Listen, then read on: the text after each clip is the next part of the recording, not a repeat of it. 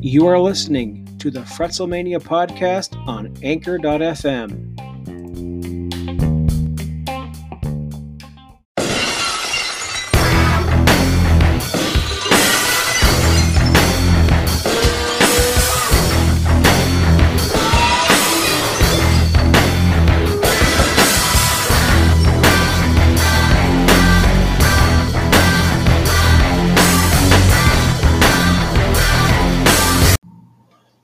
Welcome, everybody, to the 40th edition of the Fretzelmania podcast. I am Mr. Fretz. You can find me on Twitter and Instagram at the legendary JF. You can find this podcast, F R E T Z L E Mania, on Google Play, Apple Podcasts, and many other places that podcasts can be heard.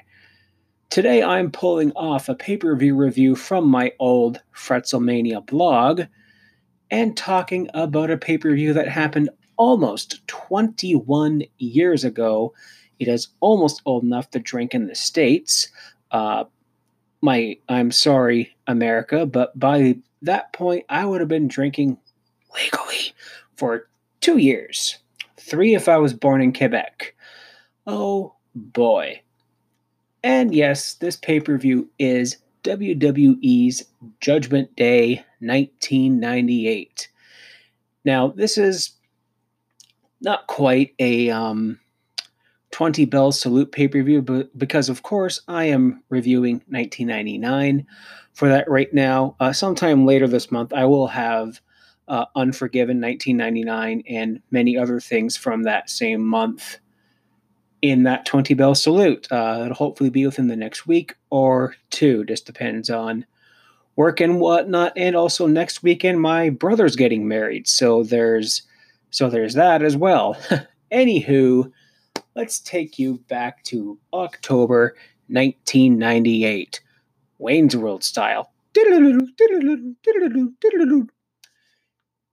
Antz and American History X are ruling the box office the Yankees won the World Series. Damn Yankees. Uh, one week by the Barenaked Ladies was topping the charts, and yours truly started high school. WWE was white hot. WCW was still hot, but it was trailing a little bit and was a few months away from the finger poke of doom. Oh boy. Now, this was the first WWE pay per view that I remember watching like the day or so after it happened. You see, in the past, I had relied on my cousin's recollection of him watching this in a bar, or I would rent these from uh, Blockbuster months after, or you know, find them at at uh, Zeller's, you know, um, a now defunct chain that is basically uh, Canada's answer to Target or Kmart. And yes, we actually also had Kmarts. So enter an awkward, pimple faced 35 year old, I mean 14 year old me, and my brother's friends. You see, I've mentioned this in the past, but my some of these friends had these little satellite cards that allow you to kind of steal, not really, actually, yes, steal pay per view and premium movie channels every month. So I managed to scrounge up what little money I had delivering newspapers and gave these friends just like a bulk case of blank tapes. Like, here, fill this up with WWE for me, please. I imagine this is kind of the precursor to downloaded, uh, downloading BitTorrent, and you know, Napster was still about a year away, but man, imagine downloading a WWE pay per view, which is probably about what, one to five gigs on a 56K modem. No one would be able to call my house for about three weeks. Now, the build up to this pay per view focused on Stone Cold Steve Austin's controversial title loss at Breakdown the previous month due to a double pin by The Undertaker and Kane. Uh, Vince left with the title in tow and declared it vacant, much to the rattlesnake's chagrin. And much to his chagrin again, Austin must now referee a match between the Brothers of Destruction for the WWE title. Bearing in mind that there must be a winner, and if Austin doesn't call it right down the middle, he's fired. Excuse me. So here's how the show went down. And no, I'm not covering Sunday Night Heat because that wasn't on my blog, silly. So from the historic Rosemont Horizon in Chicago, Illinois, it's Judgment Day. Jerry Lynn. Opening this pay per view is Al Snow with Head versus Marvelous Marc Mero with Women's Champion Jacqueline. And I like to scope out uh, signs, notable ones during uh, during these events, and the Attitude Era was full of strange, funny, and downright offensive signs. Uh, this one, it said, uh, "Clinton loves head." My fellow Americans, I did not have sexual relations with that mannequin head. It depends on what your definition of is is. Ah, this was right in the heat of the Monica Lewinsky scandal. Do you feel old yet? Because I do. So, Al Snow, for most of 1998, had been lobbying for a job since his uh, return earlier in the year and his stint in ECW. In his previous gimmicks of Avatar, Shinobi, and New Rocker Leif Cassidy were massive flops and often the butt of a Mick Foley joke in, in any of his books. And it was in ECW that Al Snow finally found his niche. A schizophrenic bipolar who talks to a mannequin head. And of course, earlier in 98, Al Snow lost a match to Too Much, you know, the late Brian Christopher and Scotty Too Hot Taylor at King of the Ring when Head was pinned on the mat with a bottle of Head and Shoulders shampoo. Hilarious. And after weeks of random appearances, interferences, and whatnot, Al Snow got a chance for a contract. This time, he was oddly booked in a boot camp match against then WWE Commissioner Sergeant Slaughter, which Al Snow won and won his contract.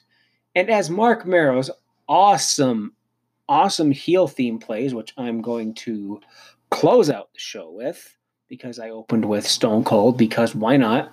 Snow begins a nonsensical promo asking the question that his theme already asked What does everybody need? What does everybody want?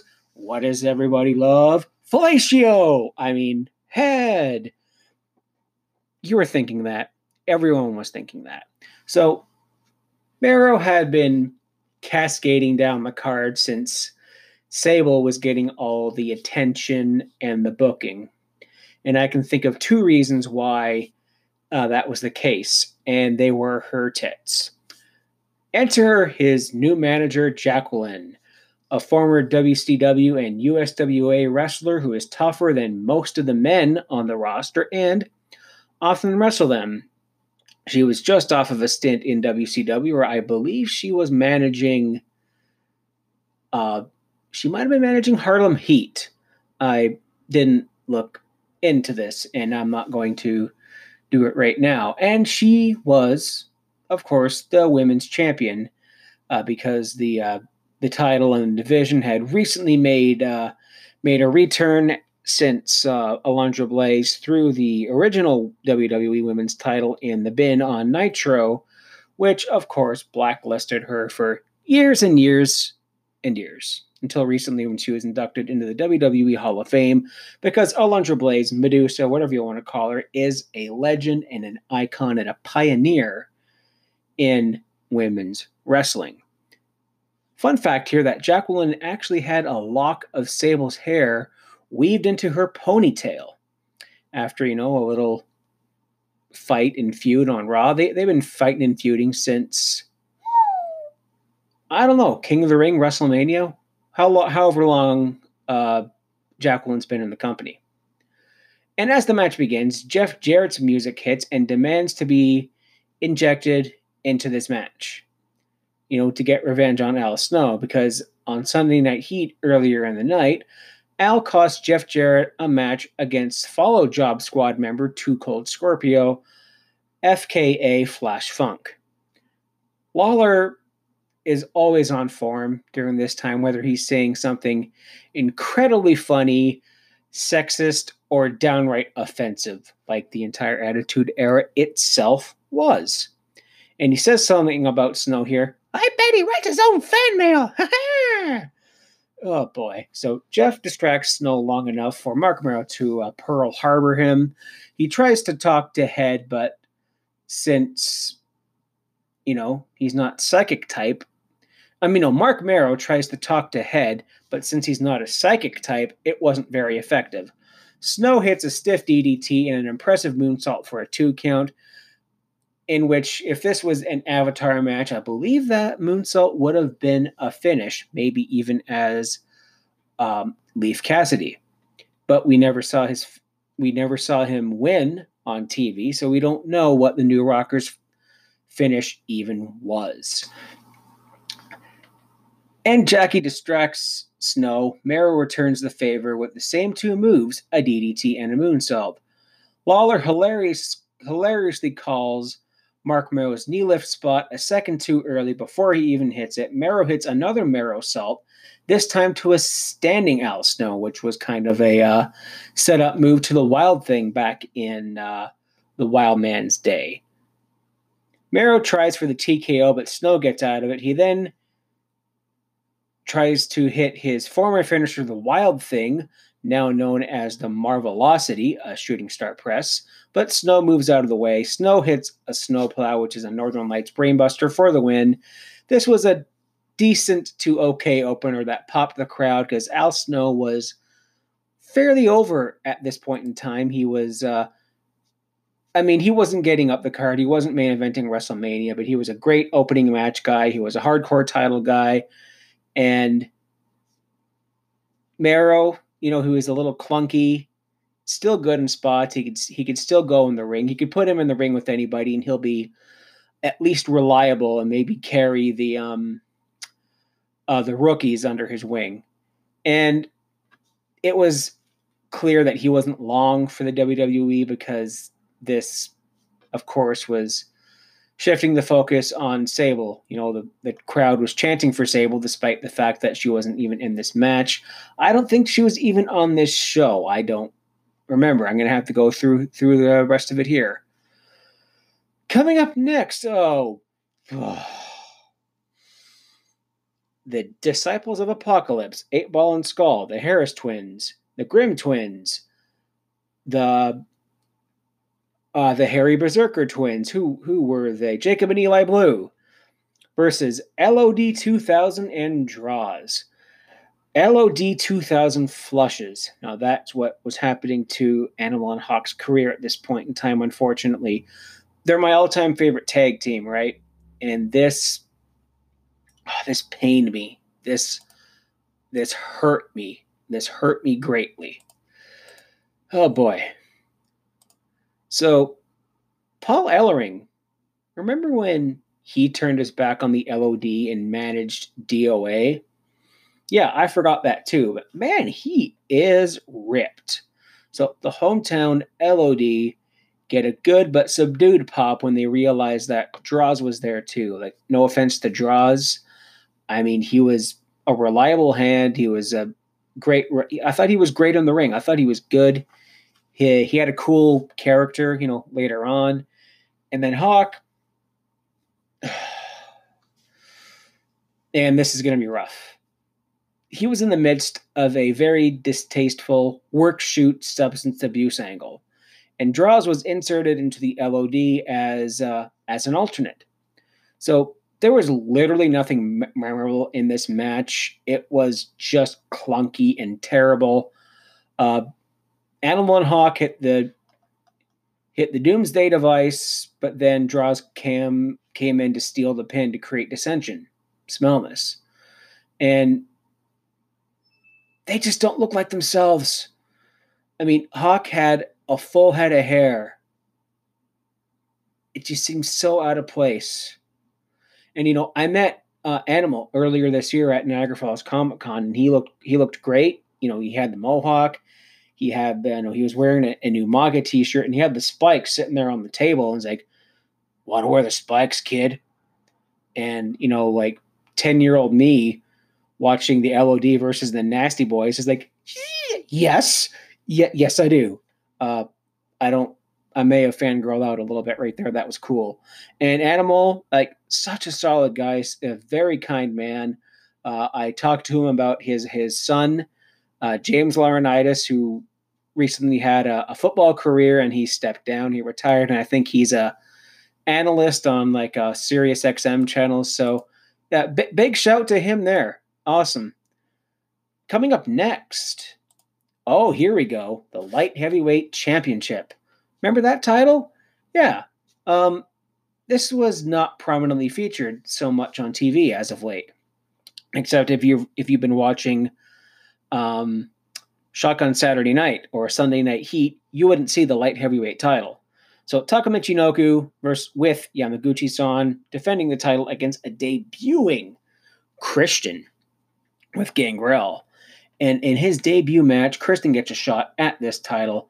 Taka, the inaugural light heavyweight champion, at least on this side of the pond, because, you know, in the past, the light heavyweight title was defended in Japan and Mexico. And if you look at this title's history, there's a few interesting ex champions like Pegasus Kid, aka the late Chris Benoit, uh, Ultimo Dragon.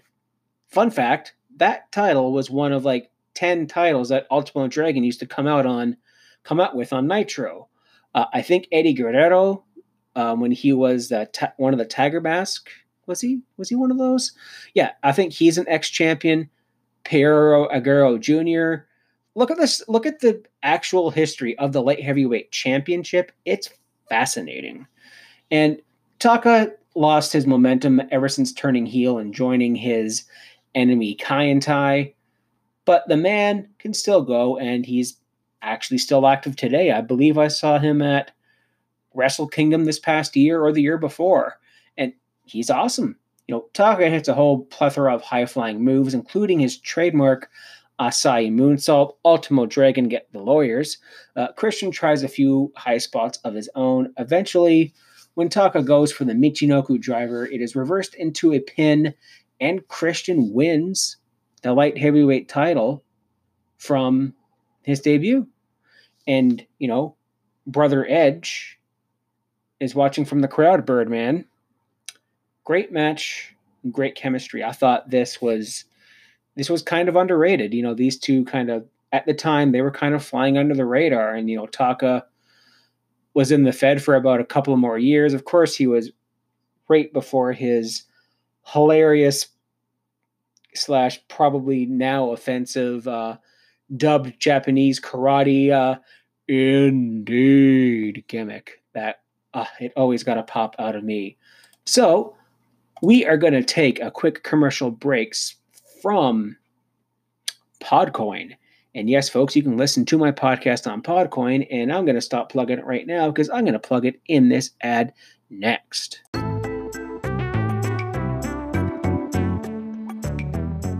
What's up, peeps? I hope you've been enjoying the Fretzelmania podcast, but did you know that you can get paid for listening to this? Crazy, right? I had just discovered this free new app called Podcoin that literally pays you to listen to your favorite podcasts. You just you listen and you earn coin while you listen, like little currency. And you can turn that Podcoin into gift cards for Amazon or Starbucks or hey, me being a Canadian, I think it's time that Tim Hortons gets in on this. So you download the free app on iPhone or Android and you use my code FRETZ7W6, that's F R E T Z 7, lowercase w6, and you get 300 bonus coins just for signing up.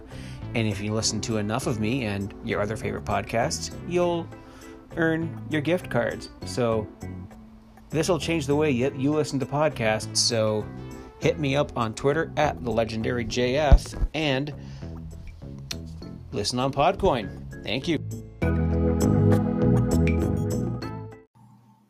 And coming up next, is Val Venis versus question mark. It's Goldust. Dustin Runnels had previously been doing the uh, preachy born again Christian gimmick, parading signs around ringside saying he is coming back, heavily implying on the return of Jesus Christ. He was cutting promos against the raunchy, violent, and unfit for family viewing uh, content on TV, and even praying in the ring on our behalf before bikini contests. His promos were sponsored by Evangelist Against Television, Movies, and Entertainment, an acronym for Eat Me. Hilarious. Of course, it is a thinly veiled parody of the Parents Television Council, although we wouldn't see the embodiment of that until the right to censor debuted some two years later. Now, after Val had aired his newest uh, adult film entitled The Preacher's Wife, that had Dustin's wife Terri involved, his promos of he is coming back became to be more prevalent and obvious. And it didn't take a rocket science or even a theologian or a pastor to see that he wasn't talking about Jesus, but indeed he was talking about gold dust. you know, the very gimmick that put that Dustin put in the trash and set on fire earlier that year. And I guess he kept a couple of his suits unless he had the tailor be like, hey, here's a tenner, make me a new one, please. And of course, you know, get in the ring, and Val Venis grabs the mic, you know, hello, ladies. And he's interrupted by, hello, Val. It's showtime. And we hear Goldust's classic theme to a pretty loud pop. And, you know, his antics throughout sustained the crowd. Goldust, Goldust was over the match itself was just really nothing special. It actually didn't get going. Uh, Terri tries to distract Goldust, but he rubs himself and wiggles his junk at her, kind of saying like, "Hey, you missed this, baby." And while the ref tries to deal with Terri, Val gets hit with a low blow for the win. A fun comeback for Goldust for a nice pop. Backstage, we see Triple H mouthing off to Ken Shamrock, and he deservedly gets his ass kicked. He gets his already injured leg slammed into a car door. Dude, don't chirp the world's most dangerous man. I mean, back then, you weren't you were you were you still had the blue blood stink on you. And you're sitting there mouthing off to an ultimate fighter. Okay, bud. Nice try, you degenerate game, idiot. Yeah, I don't like Triple H that much, folks. Even as his NXT's dad, I'm like, eh, okay, cool, whatever. So, the European Championship. Oh, here we go. D'Lo Brown with Mark Henry versus X Pac with Chyna. Yet another chapter in the thick book of the 1998's DX versus the Nation excuse me, storyline, or what's left of the nation. D'Lo, now a two-time European champion, won the title back on Raw the previous week. And like his previous title reign, he is being announced from being from different European cities. This time, ditching his hometown of Chicago for Milan, Italy. And D'Lo is still using his chest protector from a long since healed injury in uh, uh, early in the summer. Now, D'Lo and X Pac. Now, these are two guys you can just put in the ring and throw them on TV in a match, and they'll put on a tremendous contest. You know, there's a plethora of high spots, trash talk, and high flying. You know, we see a Bronco Buster is th- is uh, thwarted by D'Lo with a kick ready the nuts. And Mike Chioda fails to disqualify the champion. uh, I'll roast for the European title.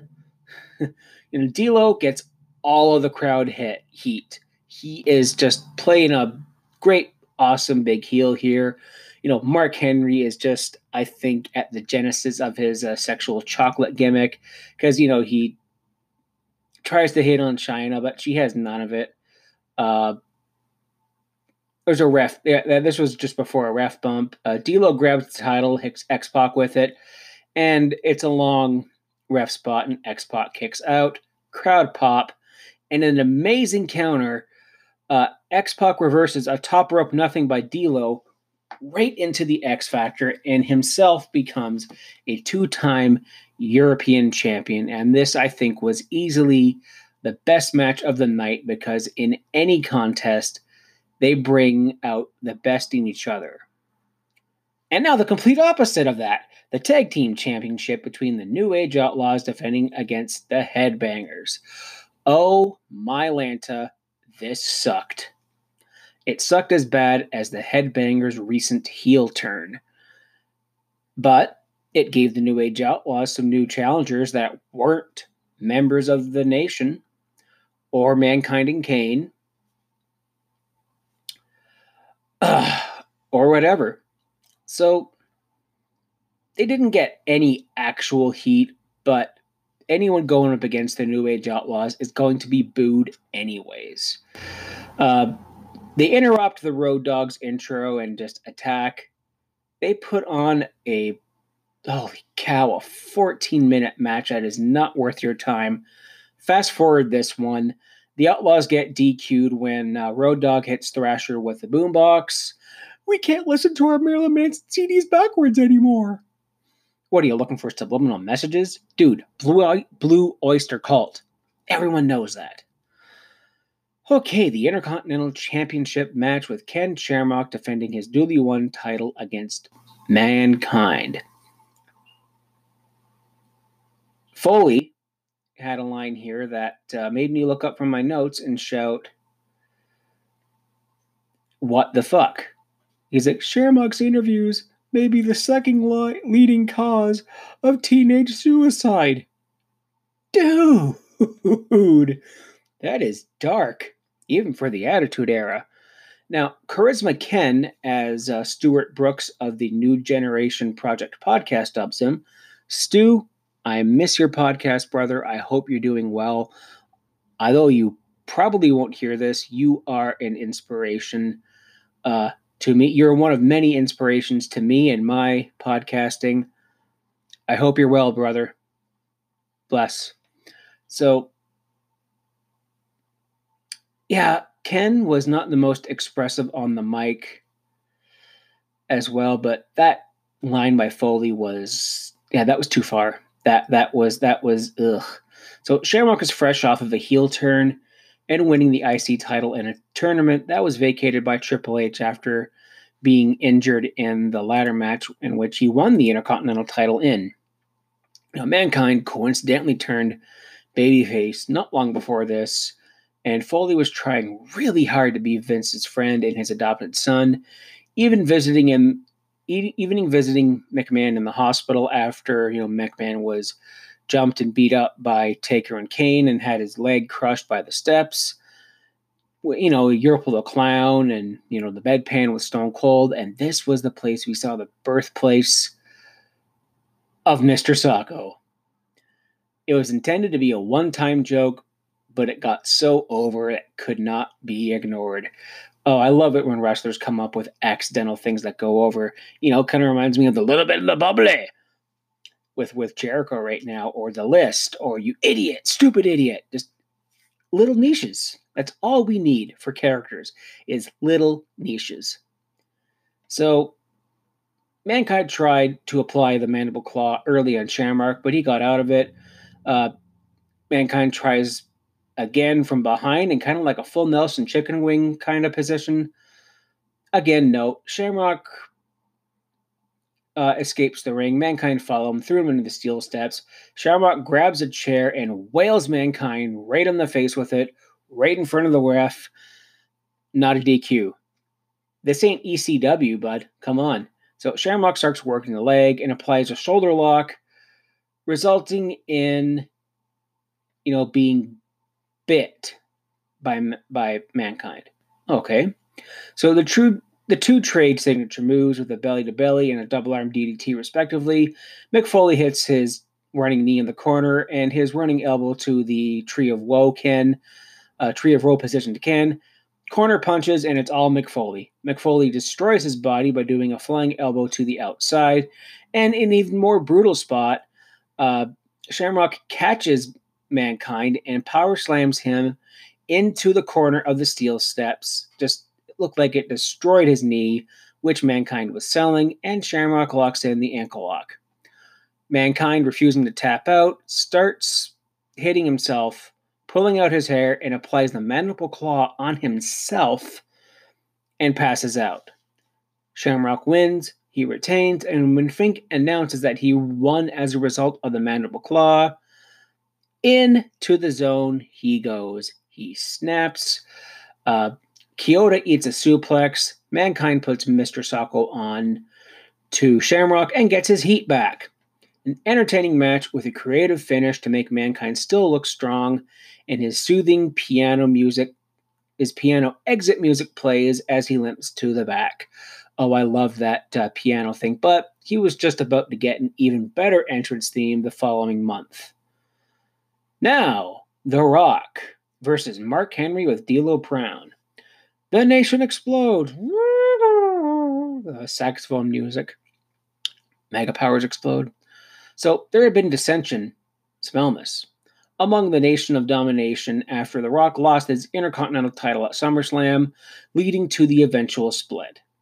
D'Lo still teams with Mark Henry and comes to the ring with him tonight. And D'Lo, I think, was still using the Nation of Domination's music. I'm not mistaken, The Rock still had his, uh, you know, The Rock says version of his Nation music as well, unless he was just about to get the theme that would carry him through the rest of his career, or you know, the beat to it. You know, bum, bum, bum, bum, bum. Yeah, he had that theme in his debut, just a rendition of it. They just changed up the tempo and changed up the intro and the words. It's still been the same exact theme. So, despite being slugged with Chyna in the past, Sexual Chocolate Mark Henry recites a poem dedicated to her before the match. Aww. So The Rock gets a massive pop, an incredible ovation, just a glimpse of what is to come. And I apologize for knocking over my microphone just now. Uh, in a short match, you know, The Rock showed some impressive, uh, Im, impressive strength by suplexing Mark Henry. You know, the Rock dominates this match, but eventually, excuse me again, Mark Henry hits a running splash, and D'Lo holds, holds The Rock's feet from the outside for a cheap win. Nothing special here, but it puts The Rock over as a mega baby face, gives Henry some heat, and his poetry skills are on point. Oh, it's already time for the main event the WWE Championship the vacant championship between The Undertaker and Kane with Stone Cold Steve Austin as the special guest referee. After being screwed out of the title the previous month by Vince and the Brothers of Destruction, Austin goes full rampage from Zambonis to cement trucks to bedpans. Austin makes Vince's life a living hell. Vince vowed that if Austin doesn't call right down the middle and crown a new champion, you're fired. Now, the match itself is your basic Taker and Kane. They've never really had that good of a match. If you've seen one Taker Kane match, you've seen them all. They would have another match the, the next month at the Deadly Game Survivor Series 1998. I did not realize that The Undertaker had his amazing ministry theme this early. It still gives me the heebie jeebies. And upon rewatching it, still, still, Austin, you know, one finger saluted them right in the face before starting the match. We see a slow, plodding big man match following. Now, these two are capable of putting on better matches. And I think they've had better matches between the both. So eventually, you know, all hell breaks loose and a fight breaks out between all three of them. And Paul Bearer, old Uncle Paul, Uncle Paul, walks to the ring with a chair. He tells Kane to pick it up, to pick up Taker so he can hit hit hit him. But swerve, bro. He hits Kane in the back. Then Taker hits Kane right in the head with an unprotected chair shot. I mean, those are tough to watch now, knowing now what we know about CTE and insert obvious wrestler death here and so on. So Taker plants his younger brother with a tombstone, and Austin refuses to pin. Who are you, Nick Patrick? Come on, man. An angry dead man goes after the rattlesnake, but he eats a stone cold stunner and a chair shot to the face, number two. And a chair, uh, I'm sorry, a chair shot to the face of Paul Bearer for his underhanded tactics himself. And both men are down. Austin double counts both men's shoulders to the match to the mat, and Austin crowns himself the WWE champion. And then, as promised, Stone Cold, mm, screw you, you're fired. And the crowd is just showering Vince in litter. You know, McMahon is, you know, coming out in his uh, jet, little jet powered uh, uh, wheelchair. And like a boss, Vince McMahon no sells all the litter, hitting him in the face. I guess he uh, must have talked to uh, Hulk Hogan and the NWO just before this. We're saying, you know, what do I do if this happens? Austin ends the event drinking beer since he's un- since he's unemployed, he might as well get drunk, black out, and figure out his life in the morning like a normal person. And of course, the next night, Austin comes to Monday Night Raw in his hunting gear, and like a natural, uh, normal person, he threatens his boss at gunpoint, even bringing it to the ring. About to get the halo headshot on the boss, but, well, you know, Bang 316. You know, I just pissed my pants. Now, this pay per view, it was a fun, fun hop down memory lane. The undercard was solid. The main event scene was stacked, and it was about to get even more stacked with The Rock and Mankind climbing up the ranks. This was an enjoyable show that not only made me reflect on uh, you know, wrestling, but where my life was at, at this point in time as well.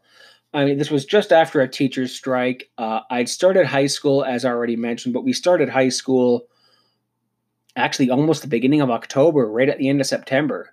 Uh, and, you know, I, I mentioned my brother's friends who had that satellite dish thing. You know, my brother was finishing high school just as I was starting, and I already had the privilege of knowing his friends and they had siblings my age. So I was already kind of not really popular. When you go to a small town high school with only like six, seven hundred kids, everybody knows everybody. And it was an all right time.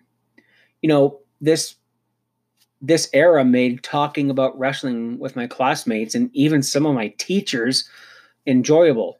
Yeah, I got away with crotch chopping my gym teacher and handing out stunners in the hallway to unsuspecting people. It was a fun time. So, if I had to Meltzer this, I'd give this a 7 out of 10 easily.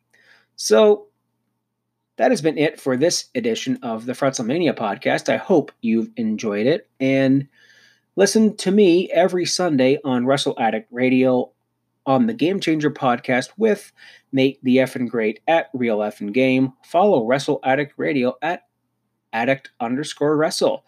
Uh, this podcast isn't sponsored by either of them, but it is. I'll call it a subsidiary of them because I I um they are my colleagues. They are my podcast uh, friends and family. So, what's next for me?